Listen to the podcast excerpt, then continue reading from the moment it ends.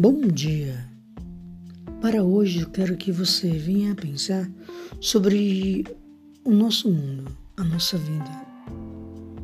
Vejamos que uh, vivemos em um mundo cheio de complicações, cheio de problemas, e em grande parte estes problemas estão sendo causados gerados pela falta da verdade. Portanto, a fim de evitarmos que tais problemas pendurem ou surjam novos, precisamos fazer uso da verdade.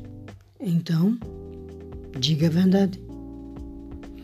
Diga a verdade, mesmo que de imediato a sua confissão possa lhe trazer aborrecimento ou ainda a incompreensão da outra parte. Mas é bem melhor que você fale a verdade. Quando Deus lhe deu a faculdade da palavra, foi para que você não decepcionasse, fazendo dela um instrumento da mentira, mas sim a afirmação dele mesmo, pois Deus é a pura verdade. A mentira, portanto, é a negação de Deus, porque é a negação da verdade.